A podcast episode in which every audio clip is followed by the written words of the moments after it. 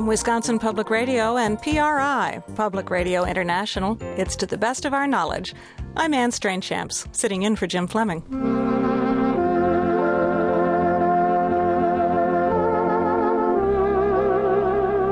We've counted down the minutes and celebrated the passing of another year.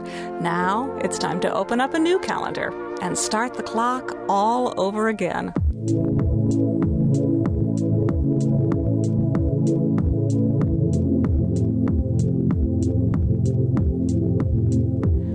Close attention to the passage of time, don't we? With calendars, daytimers, watches, clocks, second hands.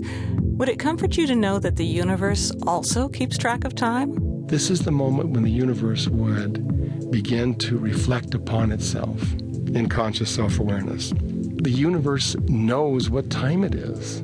In this hour, a cosmologist tells us that the universe just might have masterminded its own creation.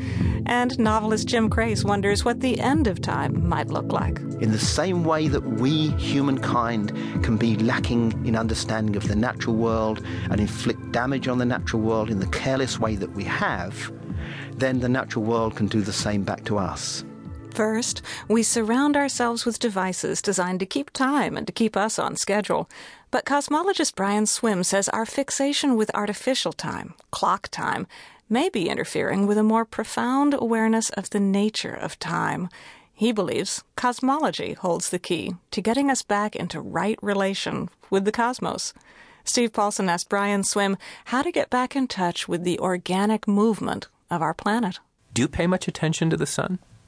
I do. I do. I I try to organize my day around the. Um, now, see, we say the rising of the sun and the setting of the sun. One of the most accessible ways that we can approach this is to realize that the sun is not rising. I think it's one of the the great challenges to consciousness in our time. Right, the sun isn't moving so much; it's the Earth that's turning. The Earth is turning. The Earth is turning, and by greeting the sun in the morning, one can actually have the experience of the planet rolling, the planet spinning, the planet twirling. You can experience it very profoundly at dawn and dusk, but then during the day, you'll discover that you'll regularly return to this realization that we live on a planet and that we are soaring around this star that is a million times the size of Earth. That's one of the one of the things I do is that in the morning time when I'm reflecting on the sun, I, I simply will rehearse that. I'll simply tell myself that sun I'm looking at is a million times the size of our planet. Hmm. And then so you begin to get a sense of its vastness. Do you do anything to mark the end of the day, the coming of darkness? Precisely the same thing. It's to, when possible, to just to say goodbye to the sun. And there's a kind of there's an amazing sense of sadness as I feel the earth roll away from the sun.